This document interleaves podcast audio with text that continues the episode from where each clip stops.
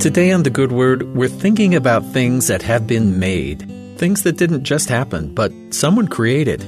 For instance, if I hand you a laptop computer, did someone make that computer, or did it just happen out of nowhere? If you think about it, just the fact that the laptop exists at all is evidence of the person or persons who made it. It is, simply by being, evidence of its makers. So, does this apply to the earth? The sun, the moon, the stars, the animals, and even us, is the simple fact that we exist evidence of our Maker. I confess, when I was about 17 and thought I knew a few things, I came across a verse of Scripture that I thought might be a bit foolish and unsophisticated. In the book of Alma, in the Book of Mormon, Alma is conversing with a man named Korihor who refuses to believe in anything that's not right in front of his eyes.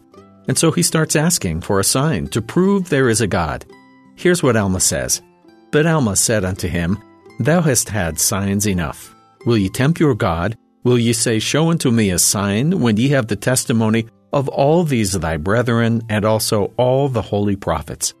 The scriptures are laid before thee, yea, and all things denote there is a God. Yea, even the earth, and all things that are upon the face of it, yea, and its motion, yea, and also the planets which move in their regular form, to witness that there is a supreme creator. I remember thinking to myself, Oh, Alma, you lived so long ago you don't understand. The fact that there are planets and an Earth only proves that there are planets and an Earth. It doesn't prove there is a God. But you know, the older I've gotten, I've become more willing to think that instead of Alma being naive about science, Maybe I was being a bit naive about faith. Sure, we both saw the same Earth and planets and moon, but what did he see that I wasn't seeing? Alma seemed to recognize that anything which exists is evidence, simply by existing, that it had a maker. Just like the laptop I talked about didn't just happen, it was made.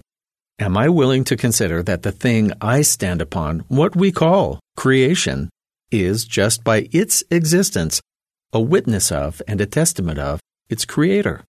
There are lots of ways to gain knowledge. One of them is by observation of what we can see and hear and touch and measure.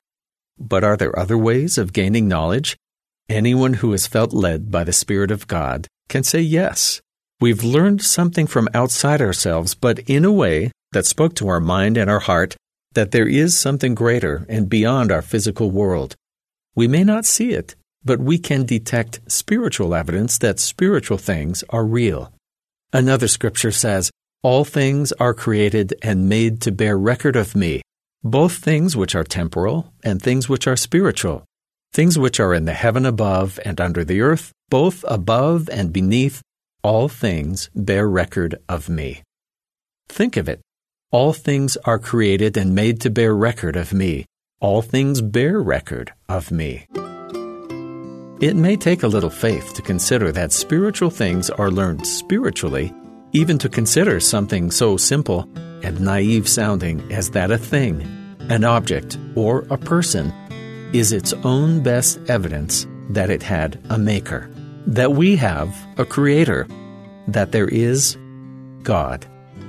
And that's the good word.